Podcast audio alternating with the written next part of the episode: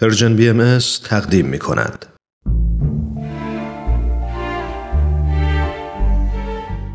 آفتاب بینش.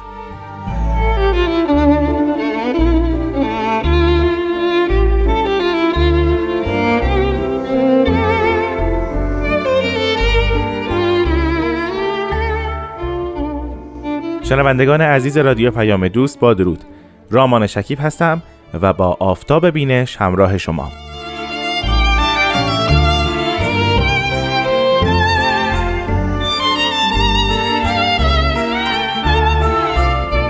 همونطور که مستحضر هستید ما در برنامه آفتاب بینش تلاش می‌کنیم بعضی از کتابهای دو آین بابی و باهایی رو به شما معرفی کنیم. و اگر زمان برنامه اجازه داد قسمتی از محتوای اون رو هم در این برنامه مطالعه خواهیم کرد. این کتاب ها لزوما به قلم شارعین این دو آین عزیز نیست به قلم پیامبران این دو دین نیست. بلکه ممکنه مثلا مانند دیانت باهایی ما کتابهایی رو معرفی کنیم که از حضرت عبدالبها فرزند ارشد حضرت بهاءالله هست یا از شوقی ربانی ولی امر دیانت باهایی هست و یا از میان تحقیقات سایر دانشمندان باهایی کتابهایی رو انتخاب می‌کنیم و به شما معرفی می‌کنیم.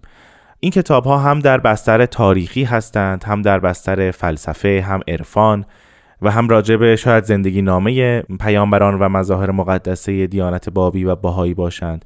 در هر صورت کتاب های مهم هستند که به ما در فهم بهتر اوضاع تاریخی و یا درک عمیقتر محتوای آثار بابی و باهایی کمک می‌کنه. پس با من رامان شکیب در برنامه آفتاب بینش همراه باشید تا به طور مختصر با بعضی از این کتاب ها آشنا بشید.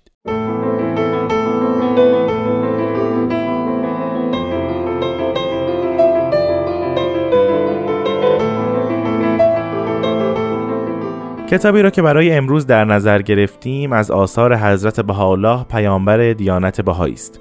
نام این کتاب هست هفت وادی. البته این کتاب در ابتدا به نام رساله سلوک بوده ولی از همان زمانی که این اثر نازل شد بین پیروان حضرت بهاءالله به همین نام هفت وادی هم تصمیه می شده. و همینطور امروزه در ترجمه های انگلیسیش به نام Seven Valleys ما اون رو می‌شناسیم بنابراین کتاب هفت وادی همان کتاب رساله سلوک است. یه تذکر کوچک اینجا بدم. ما نباید این اثر رو با یکی از آثار حضرت باب پیش از اظهار امر یا به اشتباه کنیم. حضرت باب هم توقیعی به نام رساله سلوک دارند و این رساله سلوک با رساله سلوکی که حضرت بهاءالله اون رو نازل کردن متفاوت است. در واقع دو تا اثر متفاوت و مجزا هستند که درباره سلوک و عرفان در اونها صحبت میشه. محلی که این کتاب نازل شده در بغداد هست. پیش از اینکه مطالب بیشتری رو در مورد هفت وادی براتون ذکر کنم باید بگم که زمانی که حضرت بهاءالله در بغداد بودند یعنی از ایران تبعید شده بودند و در بغداد به سر می بردند هنوز اظهار امر و بعثت علنی ایشون رخ نداده بود. همینطور در اون زمان بر اثر مشقات و سختی هایی که حضرت بهاءالله کشیدند و دوران بسیار بدی که داشتند به ناگاه بیخبر از همه شهر بغداد رو ترک می‌کنن به سمت کوههای سلیمانیه. مدتی رو در اونجا بودن به دعا و نیایش پرداختن. آثاری در اونجا نازل شده. ما مناجات هایی داریم که حضرت بهاءالله در اونجا نازل کردن. بر اثر اتفاقی به شهر سلیمانیه وارد میشن. و در اونجا بزرگان مشایخ و عرفای کردستان با ایشون آشنا میشن و به مقامشون پی نبرده بودن به عنوان پیامبر اما می‌دانستند که حقیقتی نزد اوست. بنابراین کلاس های درس برگزار میشه و این بزرگان در خدمت حضرت الله به مطالعه مشغول میشن. بعد از اتفاقاتی که به وقوع میپیونده و شما رو ارجاع میدم به کتب تاریخی دیانت باهایی در مورد دوران بغداد و سلیمانیه حضرت الله به بغداد باز میگردند. اما این ارتباط میان مشایخ و عرفا و بزرگان سلیمانیه با حضرت بهاءالله قطع نشده بوده و هنوز نامنگاری هایی موجود بوده. این رساله سلوک یا کتاب هفت وادی در پاسخ پرسش های محیدین کرکوکی یا محیدین قاضی خانقین از اعظم مشایخ اهل تصوف در کردستان نازل میشه. او رساله به حضرت بهاءالله می نویسه نامه می نویسه و پرسش هایی در مورد سلوک مطرح می‌کنه. ما از جزئیات اون پرسش ها آگاه نیستیم ولی از فهوای هفت وادی و رساله سلوک می‌تونیم حدس بزنیم که شاید سوالات او در مورد مراتب معرفت سلوک سالک وادی های گوناگون بوده و شاید تکیهگاه پرسش های او در مورد منطقه تیر عطار و هفت وادی است که در منطقه تیر عطار آمده. چون از معانی و محتوای هفت وادی این گونه برمیآید که حضرت بهاءالله نگاهی به منطقه تیر داشتن و مطالب اون رو مورد بررسی قرار دادن اما از جزئیات پرسش ما آگاه نیستیم. همینطور از محتوای هفت وادی می‌تونیم بفهمیم که این اثر در سال 1276 هجری قمری نازل شده. بنابراین کتاب هفت وادی در بغداد در سال 1276 و در پاسخ سوالات محی الدین قاضی خانقین نازل شده.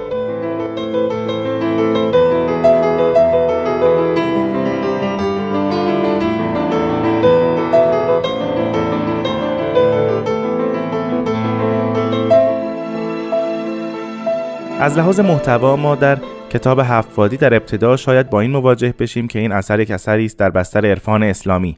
اما تفاوت‌های عمده‌ای در اون دیده میشه. حضرت بهاءالله بعضی از عقاید عرفان اسلامی را تایید کردند و بعضی دیگر رو به صورت کاملتر بیان نمودن. ما نقل قولهای بسیاری از بعضی بزرگان عرفان اسلامی در هفت وادی داریم. مانند ابن عربی مانند عبدالقادر گیلانی مانند سنایی غزالی و سایر بزرگان عرفان اسلامی و می‌بینیم که نزدیک به هزار سال عرفان اسلامی به صورت فشرده و کاملتر در این اثر فخیم آمده و حضرت بهاءالله نکات مختلفی در مورد وادی های گوناگون در اینجا آوردند. حضرت بهاءالله هفت وادی رو در این اثر ذکر می‌کنند که به ترتیب طلب عشق معرفت توحید استقنا حیرت فقر یا فناع فلاح و بقاء بالله هست. همونطور که حتما متوجه شدید مختصر تفاوتی میان ترتیب وادی ها در هفت وادی حضرت بهاءالله و منطقه عطار دیده میشه جای دو وادی توحید و استغنا در این دو اثر متفاوت است. به عنوان حسن ختام بخشی از کتاب هفت وادی رو برای شما زیارت می‌کنم. امیدوارم که موفق بشید در آینده ایام کل این کتاب رو مطالعه کنید و بیشتر در اون قور رو تفحص کنید.